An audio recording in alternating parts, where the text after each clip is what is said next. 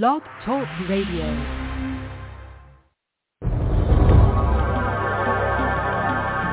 Trek Talking. All things Star Trek and beyond. Thursday nights, 7.30 to 9.30. All hailing frequencies are open. iTunes, iHeart, Stitcher, Spotify, Amazon, and wherever fine podcasts are found. Trek Talking. Boldly going wherever your mind is willing to go.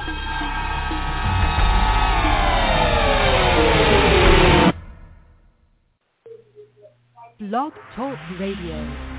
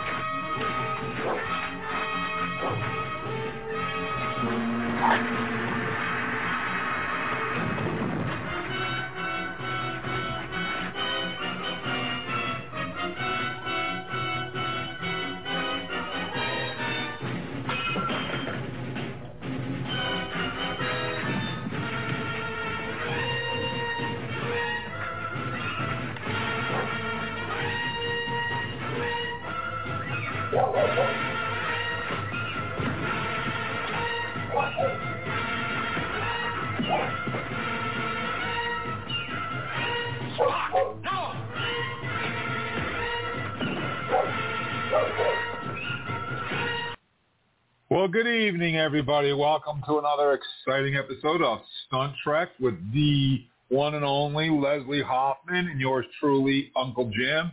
Uh, this is going to be the show that we tried to do last week. Unfortunately, I had some internet connection problems. Couldn't get connected until right around 8 o'clock.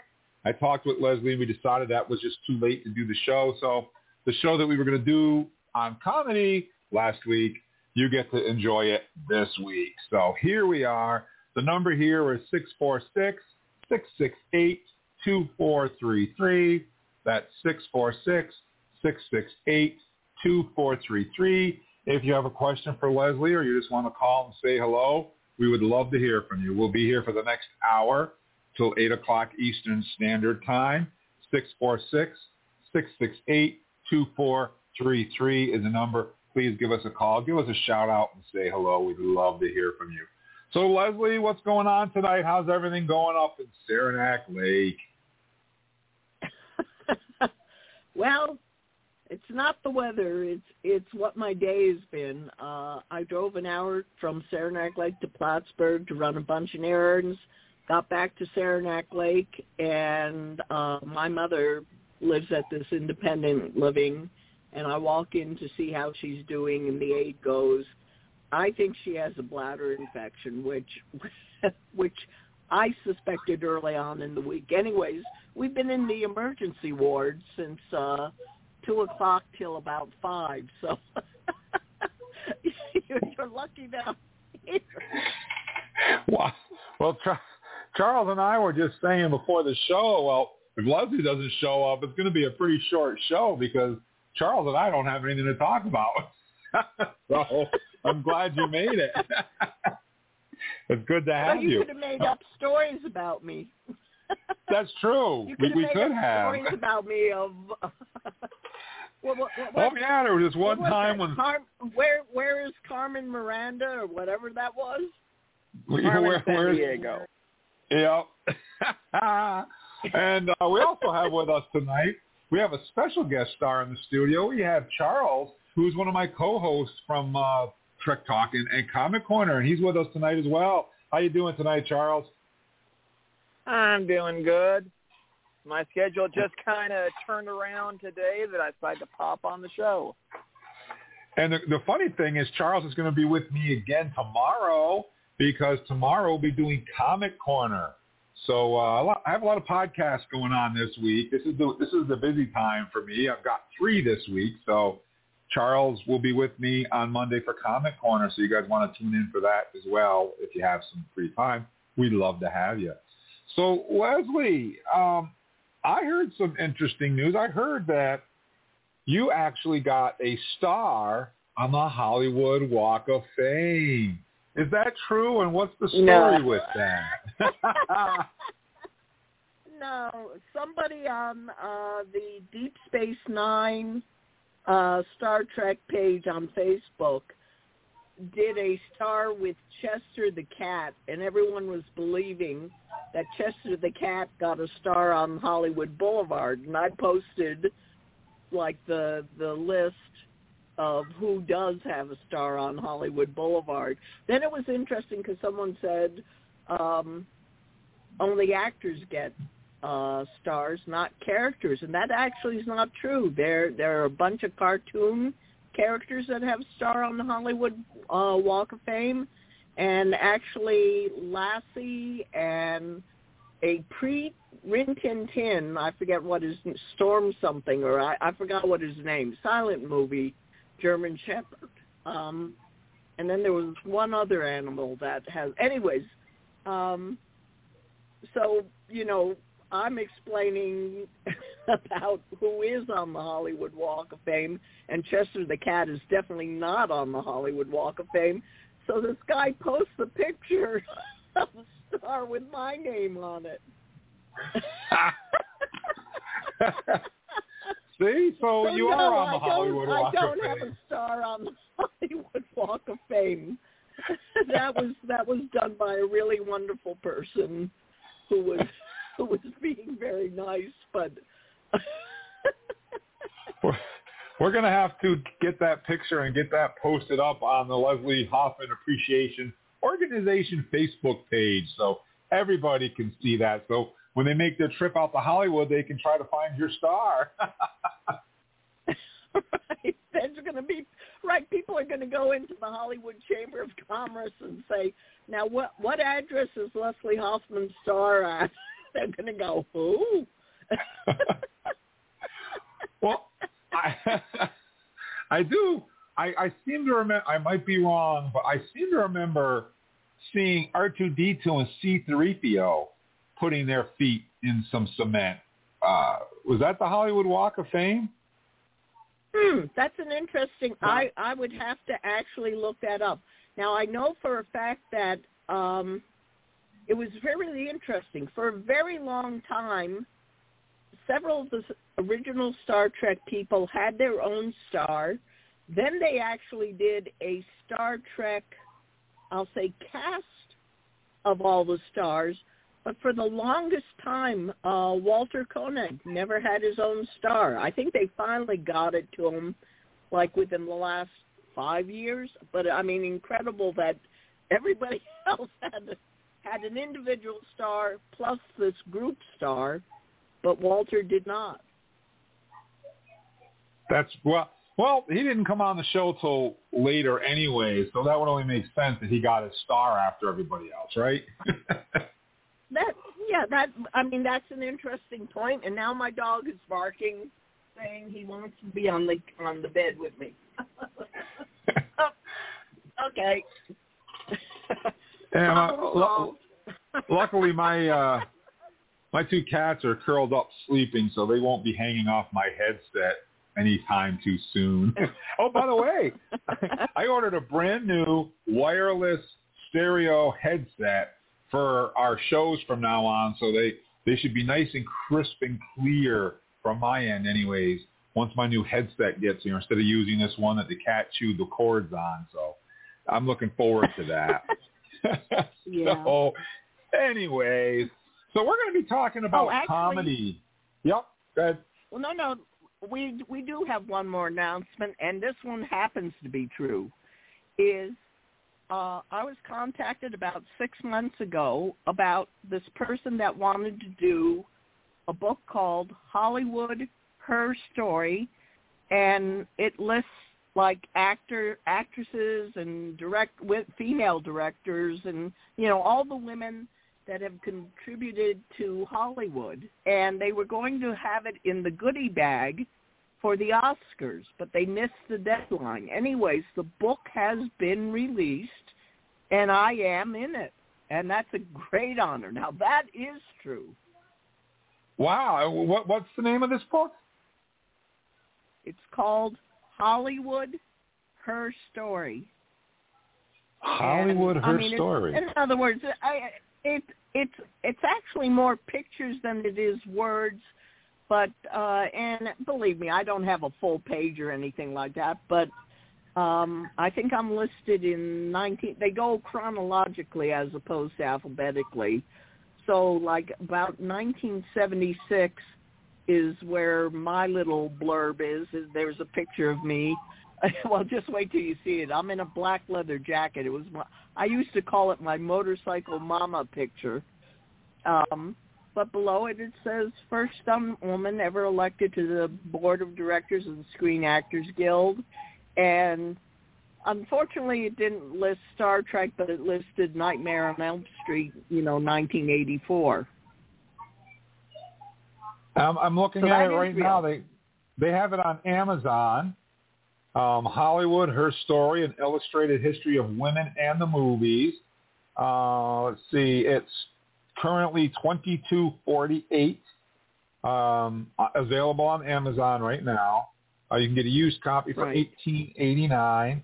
Free shipping if you have um, Amazon. So yeah, I'm gonna have to look into that. They also have it. It's a Yeah, hardcover my- book too. Well, that was the other thing. Is I thought it was going to be some kind of little paperback book, not very thick. I mean, this is it's not a coffee table book, you know. It's not one of those huge books, but lengthwise, it's a pretty good sized book, and widthwise, I mean, it's it's uh, inch and a half thick. I mean, it's it's a legitimate book. I mean, it's pretty in it's pretty impressive that that I got included in that. It says here that over 1,200 prominent women are featured in this book, including movie legends. And And stunt I'm women. the Leslie Hoffman. it even says it right there, including stunt women. So V. Leslie Hoffman is in this book. And uh, trying to find, okay, here it is. Um, it's 400 pages. yeah, that's what I mean. It's it's not just this little thin paperback book. It's a it's a decent sized book. Wow, well that that is incredible. See that you, you're in a book and you have a Hollywood star. What more could you ask for? Well, that's we'll have to uh, all sneak out to Hollywood. We'll meet up with Charles. We'll sneak out to Hollywood, and and we'll glue the star somewhere on on the on the boulevard. we'll, we'll have to send Charles out on a recon mission to locate the star before we get there. wow. So if Or you guys would like to just- call, if, if you guys would like to call and talk to Leslie about her star on the Hollywood Walk of Fame or being in this book, um, give us a call at 646-668-2433 and Leslie can fill you in on, on the procedure, how you go about getting a star and who you contact and all that great stuff. Just give us a call, 646-668-2433. We would love to hear from you. So Leslie, we're going to be talking about comedies. And I know most people obviously know you as the hall monitor from Nightmare on Elm Street. And of course from Star Trek, that's where we would know you from. But as as a prominent stunt woman, as they say in that in the book, Women of Hollywood, you've done a lot of other movies, lots of comedies. Matter of fact, um, I know that you were on an episode of MASH because I believe Charles uh, called, and we talked a little bit about MASH. Of course, MASH. We're not. We're talking about MASH, the TV series, not MASH, the movie. Correct? Correct. Yeah. So- uh, it was called the MASH Olympics. Um, it was that uh, Colonel Potter, I think, felt that the uh, doctors and nurses were, you know, just kind of out of shape. So he decided to have this MASH Olympic, and I forget the two teams, but whatever team was going to win was going to get like a three-day pass or something like that. So I was in the crutch race and I was in the piggyback race. How did, did you uh, actually get a chance to meet any of the like uh, any of the actors and uh, you know were they were they funny? Oh, they were always joking on that.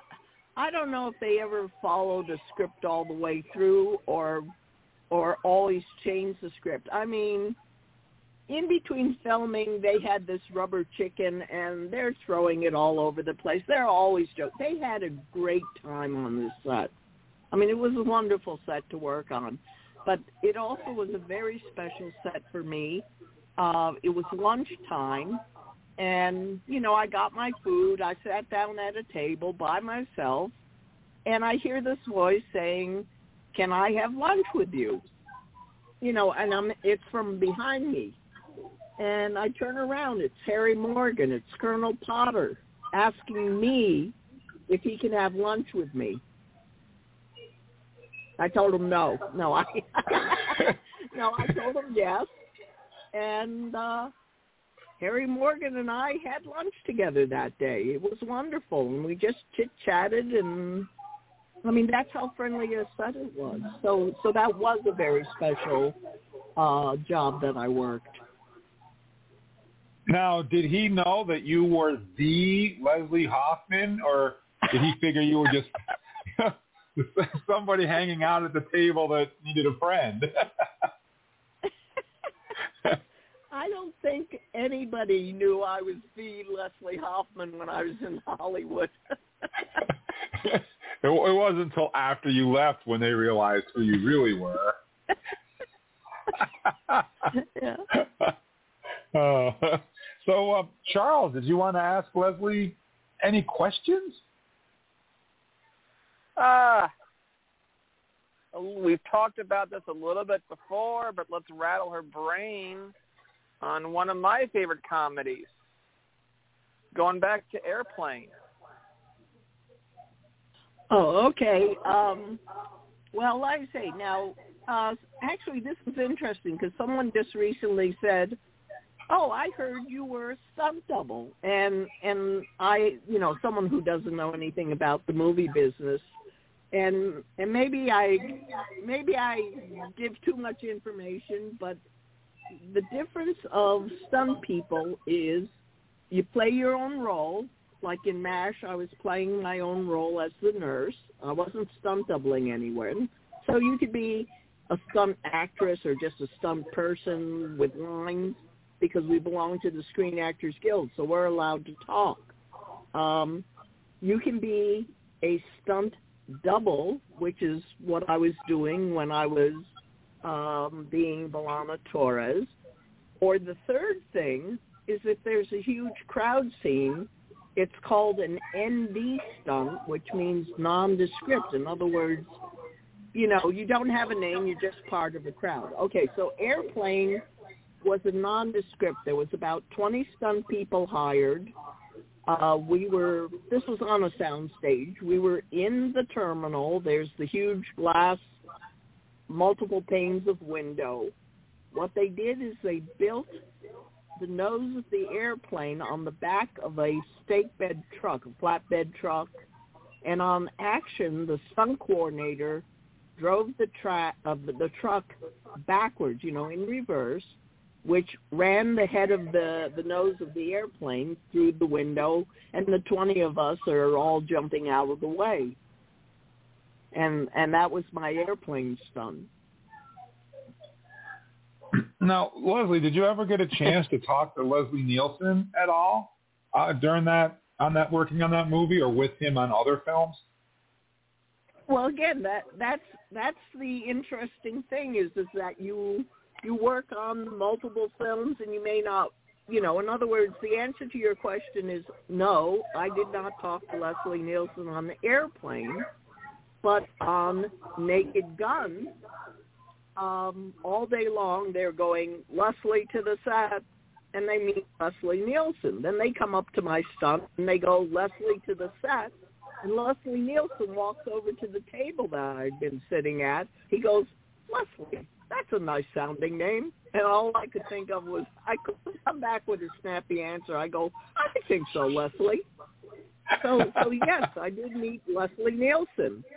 But but the most interesting thing about Naked Gun was I walked on the set and Ricardo Montalban, who I worked with on Fantasy Island, said, "Hello, Leslie." It's like this guy remembers my name. He must have known that I was the Leslie Hoffman.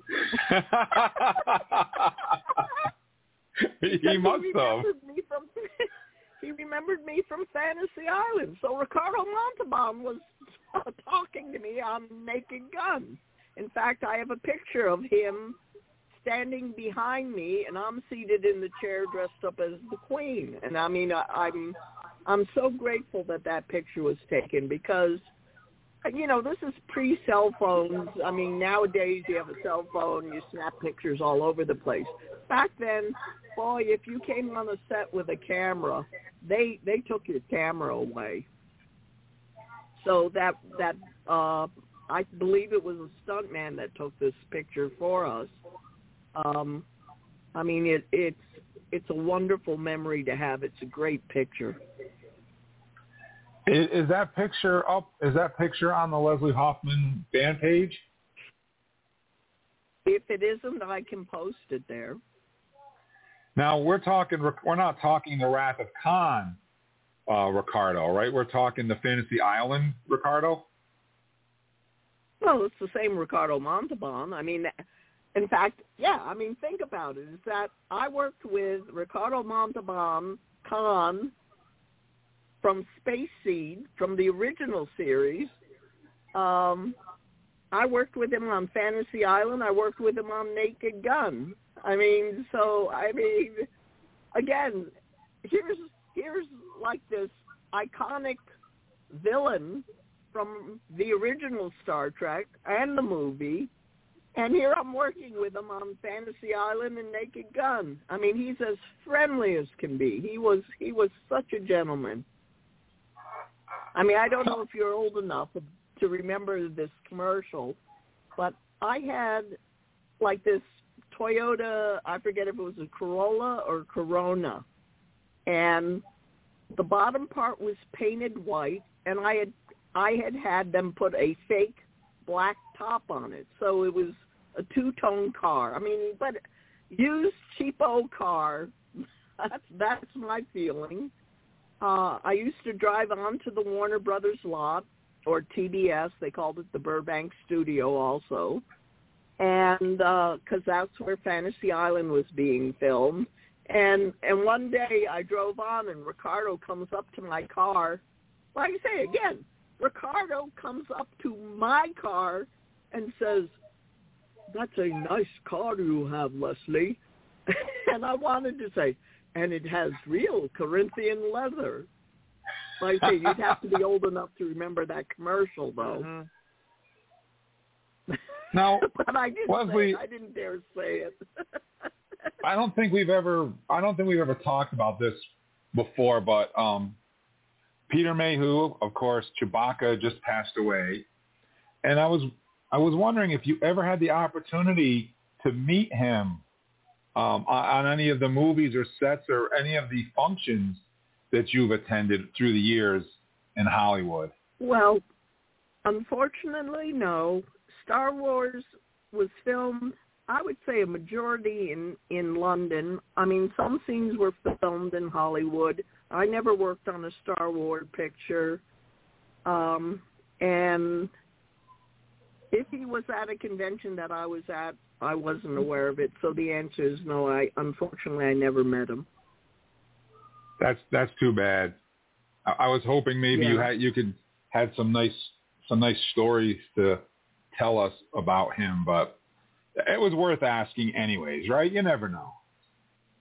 Yeah. Well, as for not as tall as him, um, I did work with Fred Gwynne, who used to be Herman Monster, or Munster, if you want.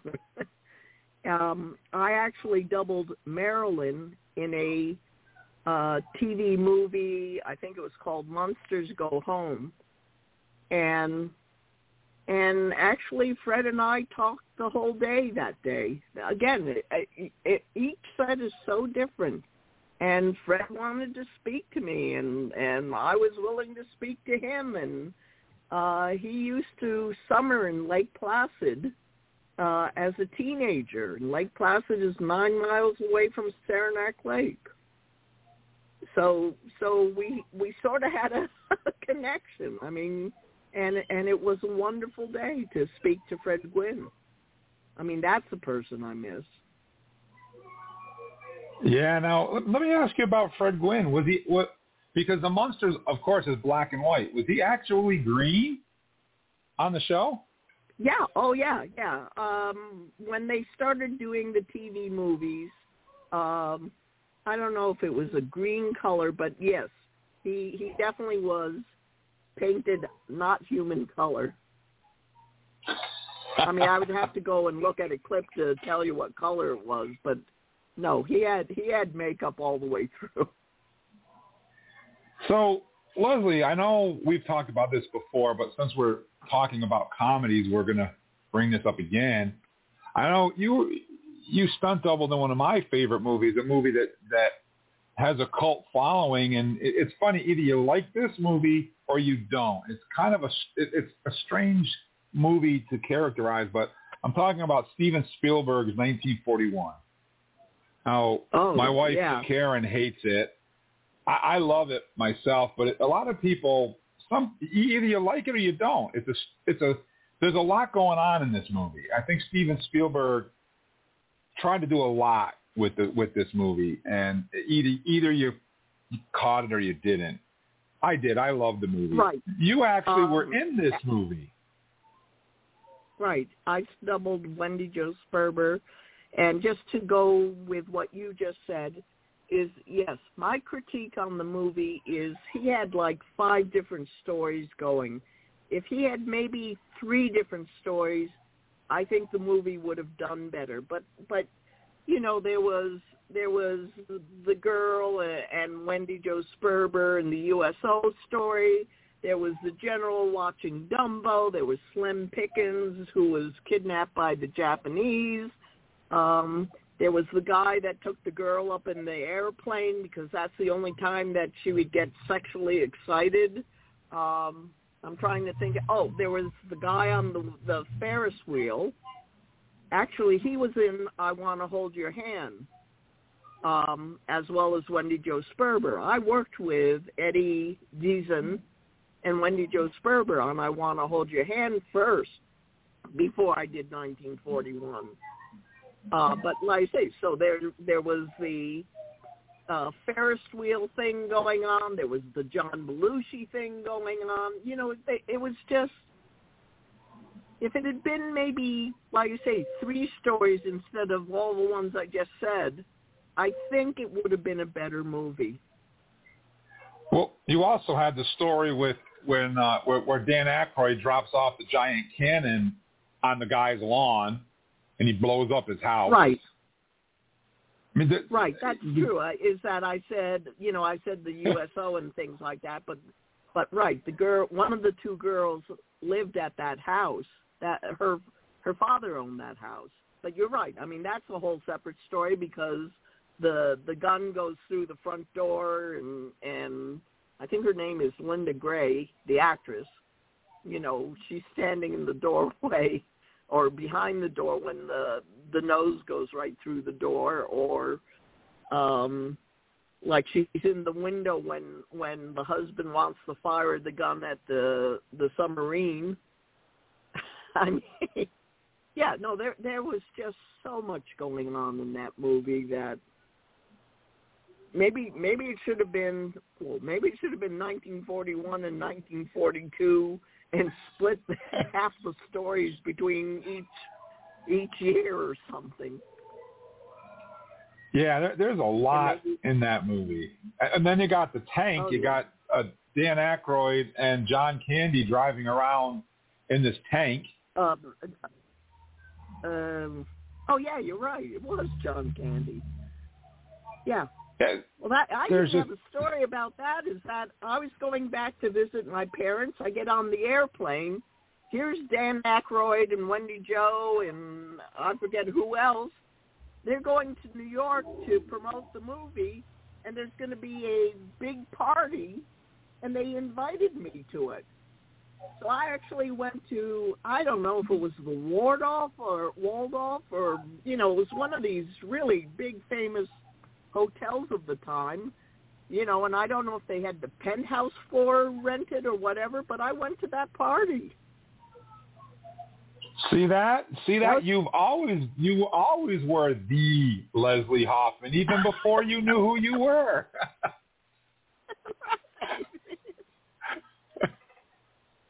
yeah. So- So, um, anyways, well, so the two stunts from that movie was at the house. Uh, the brothers of I, I'm losing the name. The girl in white, the the pretty one.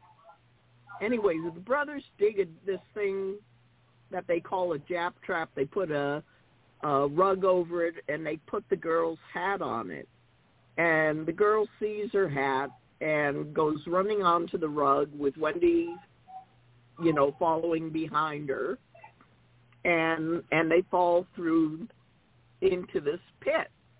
But, you know, it would have been it, if you think about it, if you just put a rug over a hole, you'd fall in immediately. So they built these like two doors that would allow us to walk onto the carpet. And once we were, you know, in the spot or or well, they filmed the dialogue with the actresses. Once they were in the spot, then they would release the door and and you'd go falling into the pit. So well obviously the actresses didn't do it, but but um the other stunt woman and I, you know, like I said, had to run onto this rug and and then fall into this hole or they pulled the the whatever, the lever and the doors opened up and down we went. But uh the other thing I did well, I also was in the USO as here we go again. I was nondescript. I was one of the women in the USO when the big fight starts happening. Uh, but but the other uh, major, well, this was the major stunt, was uh, John Belushi is driving the motorcycle, and uh, Treat Williams is in the sidecar. Wendy Jo Sperber is on top of the sidecar, and and um, if I remember the scene, John Belushi wants to know which way to go wherever he wants to go. Well, he's trying to get to the Jap club, but Treat Williams is trying to give him directions for a different thing. Anyways, John Belushi pulls the pin which separates the motorcycle sidecar, and the sidecar takes off on its own. Now we motorized the sidecar because you know, if you if you just unpinned a sidecar from a motorcycle, it would stop. It, you know, it'd roll to a stop. Anyways, it was motorized, and it goes up a loading dock and jumps into the back of an egg truck. It hits a ramp, and we go flying into the back of the egg truck. But this is one of the most dangerous stunts that I think I did in my career because we were having a mechanical problem. The the the motor in the sidecar would cut out just before the ramp. And we tried it about five, six times. And it was really weird because every time we got out of the, or, well, like I say, I was on top of it, but every time the stunt double got out of the sidecar and they pushed it back to the first spot or the beginning spot, the the motor would start again, but then it would die out. Well, it turned out that uh the people that built the sidecar had the gas line in between the seat and the metal rods, you know, the the rod that the seat sat on. They had the fuel line between the seat and the metal rod. So it's cutting off the gas. So so the last time, the first night that we did it, the stuntman decided that we were going to make it, and he actually goes up the ramp, and we run out of gas, and you know, so so we absolutely lose speed, and we hit the back of the stake bed truck, the egg truck, I slid onto the the bed of the truck. The motorcycle sidecar flips upside down. Luckily, they had pads on the ground on the on the street, so the guy didn't land on his head on the street. But but I'll tell you, if we had hit any loader lower, there wouldn't be a Lee, the Leslie Hoffman today. I would have been decapitated. Wow, that's wow. Yeah. Uh, were they real eggs in there, or were they stunt eggs? uh, no, they were. uh, I'd love to know what a egg looks like, but no, they they were real eggs. Well, and then they wow. had chickens and geese there besides. If you watch the scene, I actually produced a chicken out of nowhere. Actually, she was the chicken was underneath my skirt, and at a certain point, I was supposed to, you know, suddenly have holding this chicken. Like I say, you need to to see the stun again. Maybe maybe I have it on YouTube. I don't remember, uh, but um, so so after that that last take, I mean, they still hadn't gotten the shot they wanted. They made us come back the next night and do the stunt again. Here I almost died the first night, and you know the guy could have really been hurt the first night, and they make us come back the next day. But the next day they suddenly realized that they had the fuel line between the seat and and the metal metal whatever you want to call it strut that was holding the seat. So so I mean, you know, the second night we had gas and and we went flying in the air into the stunt eggs. yeah, into the into the stunt eggs. So, uh, guys, we're going to take a very quick, very short commercial break, and when we come back, I'm going to talk to Leslie about what it was like working with Steven Spielberg, the, the legendary Steven Spielberg. Don't touch your dial. We'll be right back.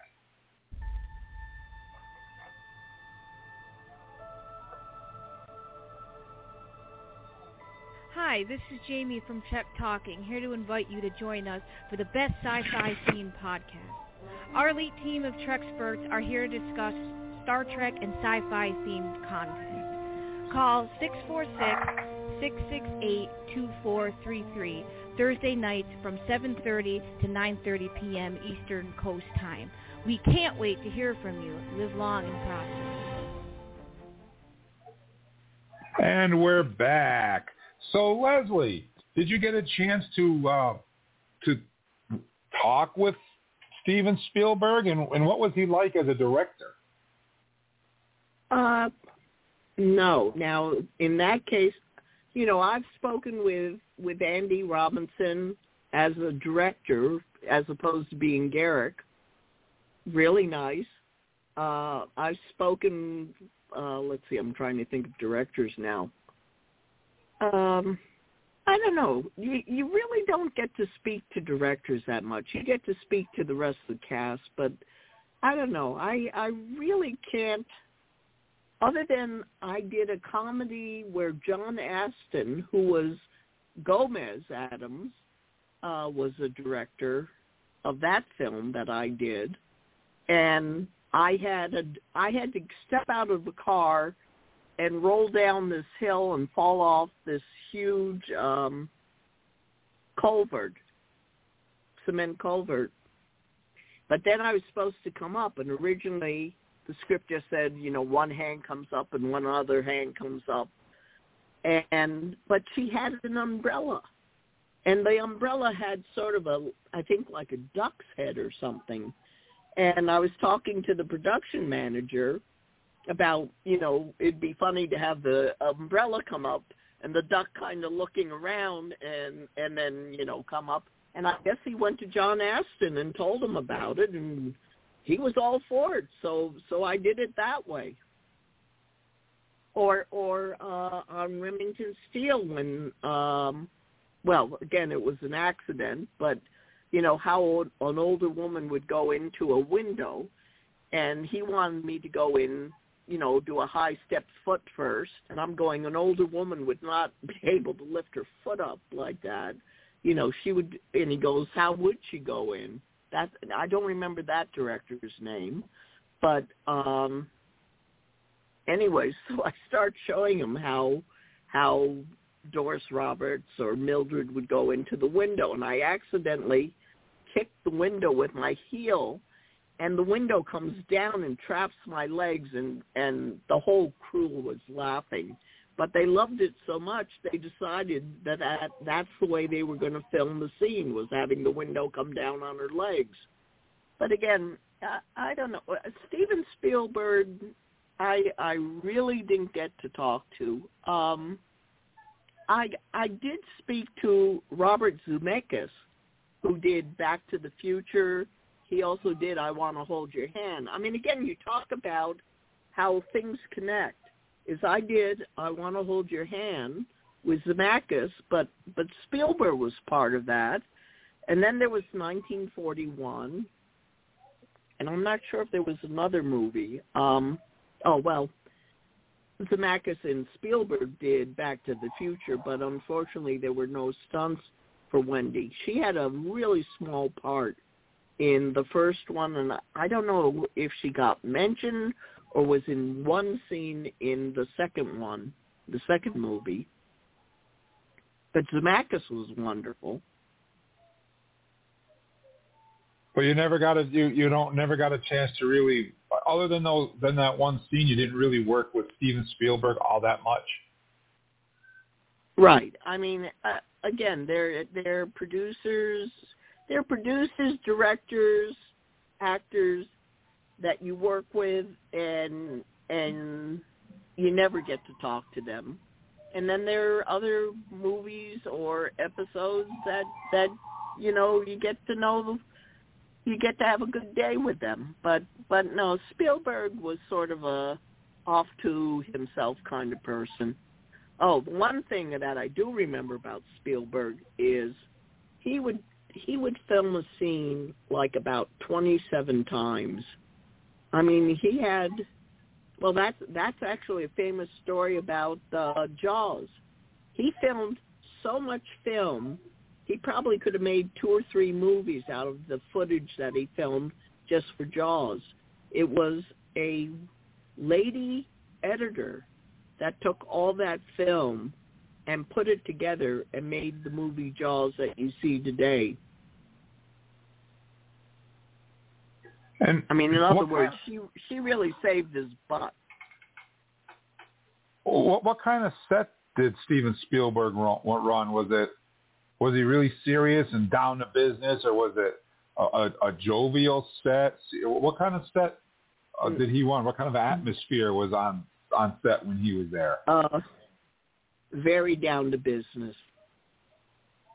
I mean, uh, yeah, I mean, very down to business. I mean, he wanted he wanted to film what he wanted to film, and like I say, he really didn't have time for the actors or or unfortunately, to me, I feel like he felt that actors were tomb characters.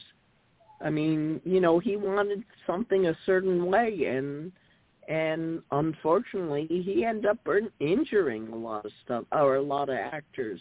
On 1941, Treat Williams put his teeth through his lower lip. Uh, Wendy Jo Sperber had fluid on both her knees. Um, Nancy Allen has a scar on her chin from where she hit a table with her chin. Uh, Linda Gray, she had a concussion when the gun went through the door. I mean, originally the door just swung open, and Steven Spielberg didn't like that, so he took the pins out. And when the gun hit the door the next time, the door just flattened her. You know, it just went off the hinges and landed right on top of her. So, I don't know. Did I burst your bubble? no, no, no, no. And what was and you, you said that you went to the party with Dan Aykroyd. What was he like? Was he was he funny and and you know like you would expect oh, him to yeah. be, or was he? Yeah. I mean, I again, I wish I had. Too bad that there aren't cell phones back then. Is that no, everybody that was at the party, it was wonderful. And and again, at this point, believe me, I don't remember it, but you know, I think there were other actors from uh Saturday Night Live there because, like I say, we had flown to New York. But um no, everybody was super friendly. I mean, the actors, the actors from 1941 were were great. Uh John Belushi was was off to himself, but uh putting it nicely, John Belushi had a very bad drug problem. Now, was wasn't that the last movie that he that he made before he overdosed? Very well could be. I would have to I would have to look it up, but very well could be. No, he he came out of his dressing room with with cocaine all over his face.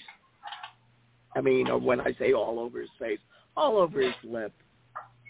I mean, and he was kind of blatant about, or maybe he just didn't care. And and Hollywood didn't. No one said anything about that. Hollywood didn't mind that. Nope. Nope.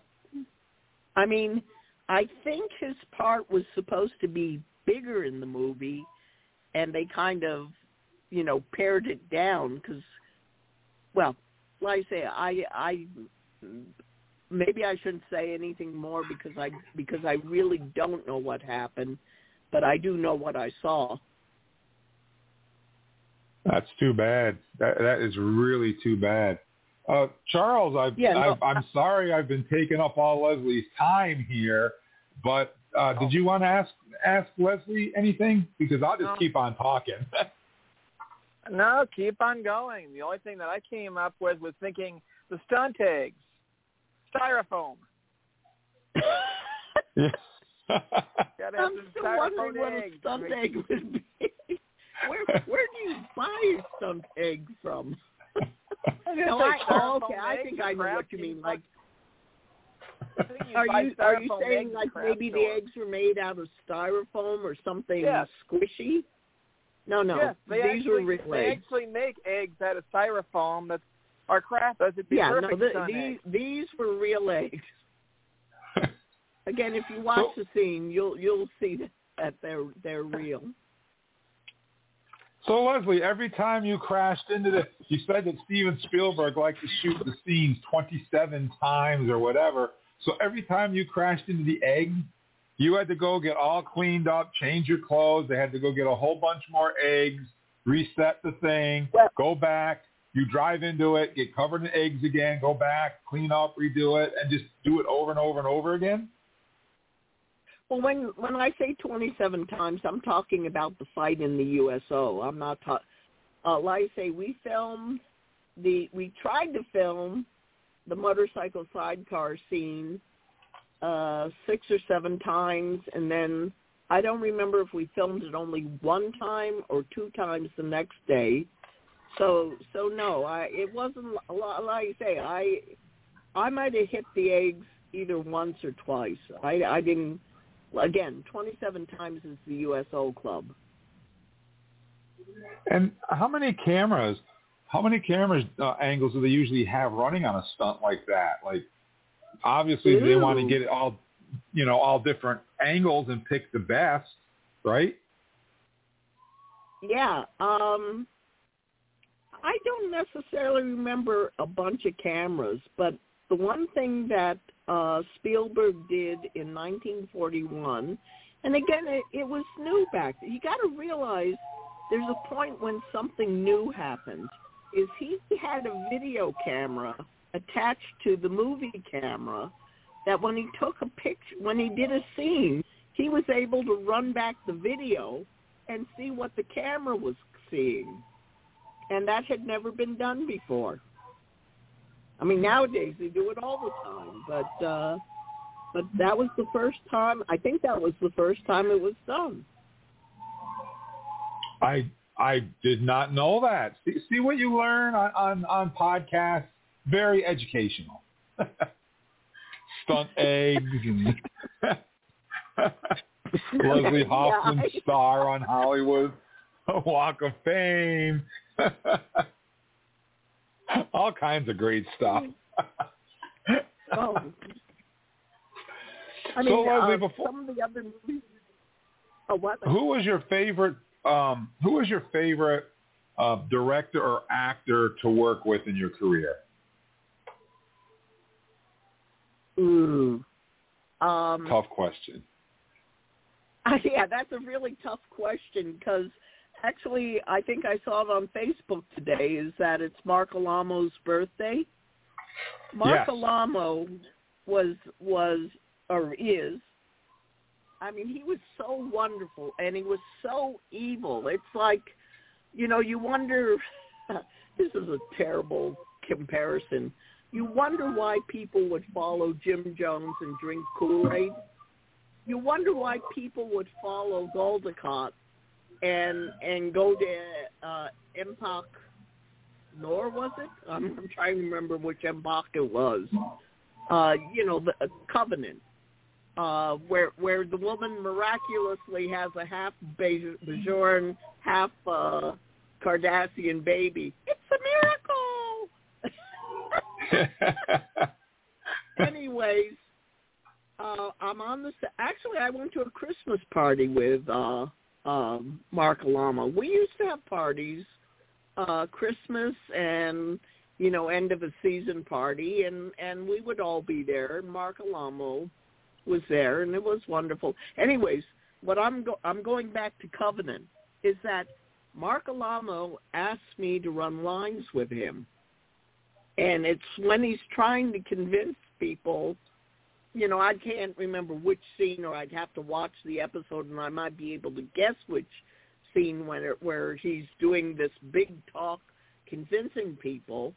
And I, like I say, I'm reading lines with him, and I'm and and he's looking at me. You know, this is Gul Dukat. He's not dressed. He's not Marc Alaimo. He's dressed up as Gul Dukat. He's Gul Dukat, and he's telling me you know, how wonderful, how this thing is going to be. And it's like, I'm just going, oh. as evil as can be. But it's like, you just, you just have to believe this guy. I mean, I don't know why, I don't know why people will fall in love with evil people, but he was just so convincing and he's so bad. He's so bad. He's good.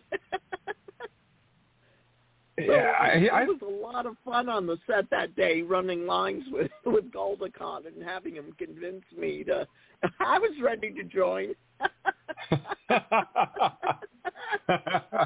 but I I don't know. I I don't know if it's because I worked with him. I'll say the most, but again, another person is Ricardo Montalban. I keep going back to Ricardo Montalban. He was absolutely the most wonderful person in the world. Well, here we go again. Here's this guy that's probably known as Khan. I mean, a bad guy, and yet he's the most wonderful person in the world. I mean, for for a guy that was a superstar, I think in the 40s. I mean, he was a leading man he he was a leading man to Esther William, that's the swimmer, in a movie, and and there are other movies that he was movies.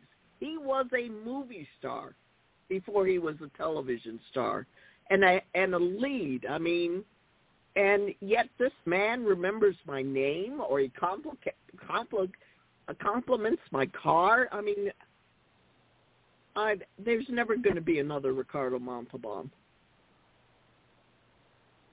Well, he, that's because he knows the one, the only, the Leslie Hoffman. That's that's where that comes from. Well, just real quick before we run out of time, is that there's this really obscure movie called Die Laughing, and Robby Benson was in it. And Robby Benson has the well, the stunt was us jumping off uh, this. It was a Coast Guard ship, but I don't think it was a Coast Guard ship in the movie. But we were jumping off the ship, ship, and uh, Robby Benson, who was the star of the movie, decided that it looked like fun with all these stunt people jumping into the water. that he that he gets this plaid shirt and you know a knitted sailor's cap, and he jumps off the ship with us. Now the thing about Robby Benson, he had the most amazing blue eyes.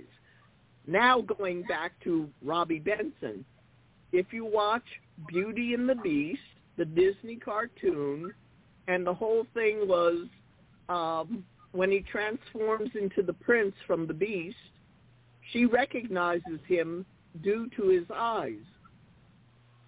Well, that's Robby Benson. Robby Benson did the voice of the beast. I did I not mean, know that. Believe me, believe me, his eyes. You look at Robby Benson's eyes, and you just again here I like Golden I You look at Robby Benson's eyes, and you just go, ah. yeah. So, So- so yeah, no, I worked. I worked with the Beast on a movie called Die Laughing. The Beast. So believe it or not, Leslie, uh, we've we've come to the end of another hour. Can you believe that?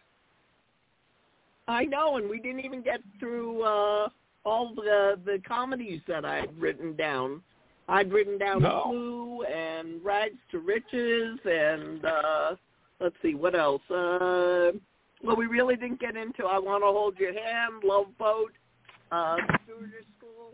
I mean, each one has an amazing story. Well, well, I guess we'll have to like do another show. two. Yep, comedies part two. yeah, I guess so. also, well, before we before we two. really run out of time, aren't we about to change uh, from Sunday to Tuesday? Yes, actually, we are. Um, you're you're right. We we actually are. Yes, you're absolutely right. Let me check the calendar here. Fifth. Yes, we have one more Sunday. Next Sunday will be our last Okay. Sunday, and then we'll we'll be going to Tuesday. Yes. Okay, so so let's let's continue with comedy, and uh, and then I got to come up with something for Tuesday. I'm sure we could come up with something. no, I know. In fact, in fact, I was thinking we've we've kind of trailed off on Star Trek, and there's a lot I could tell you about uh, Blood Fever. When when I when I got Pon farr, the Vive Leslie Hoffman is one of the few people that got Pon farr. well, there, there's a topic we could talk about Hunfar and your Hollywood star. well, so guys, we're going to be back next Sunday for our final Sunday show because I go to camp after that and won't be around on the weekend. So we're going to move the show from Sunday night to Tuesday. So it'll be on Tuesday from 7 to 8 instead of Sunday. And we're going to continue with Leslie Hoffman next week. Next Sunday, we'll have comedy part two. And we have a few more movies to talk about that Leslie was in as far as comedies go. And then we're going to move to Tuesday after that. And we'll, we'll try to swing back around into Star Trek. So make sure you tune in tomorrow night for Comic Corner with myself and Charles and the rest of the gang from Trek Talking. And I want to say thank you to Charles for hanging out with us. Uh, I hogged Leslie up most of the time, and Charles didn't get to say much. But thank you for joining us, Charles. It was great to have you. Oh, thank Oh, you. I I, I love love hearing from Leslie's stories. and of course, we couldn't do the show without the Leslie Hoffman. So, so definitely thank you to Leslie for hanging out, or people would just hear me talking, and who wants to hear that? so, because I'm I'm not the Leslie Hoffman, I'm just Uncle Jim, nothing special. And, You're uh, the with- Uncle Jim. I'm the Uncle Jim. That's right. So with that, guys, thank you for tuning in. I hope you guys enjoyed the show, and make sure you come back next week for another episode. You know, everybody. Oh, there's that lady telling us it's time to go. Everybody, be good to each other and come back next week. Qapla'.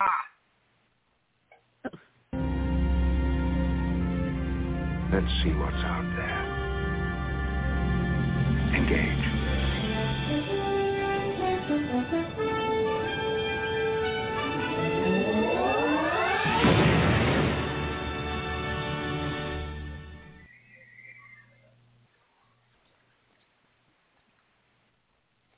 It is Ryan here, and I have a question for you. What do you do when you win?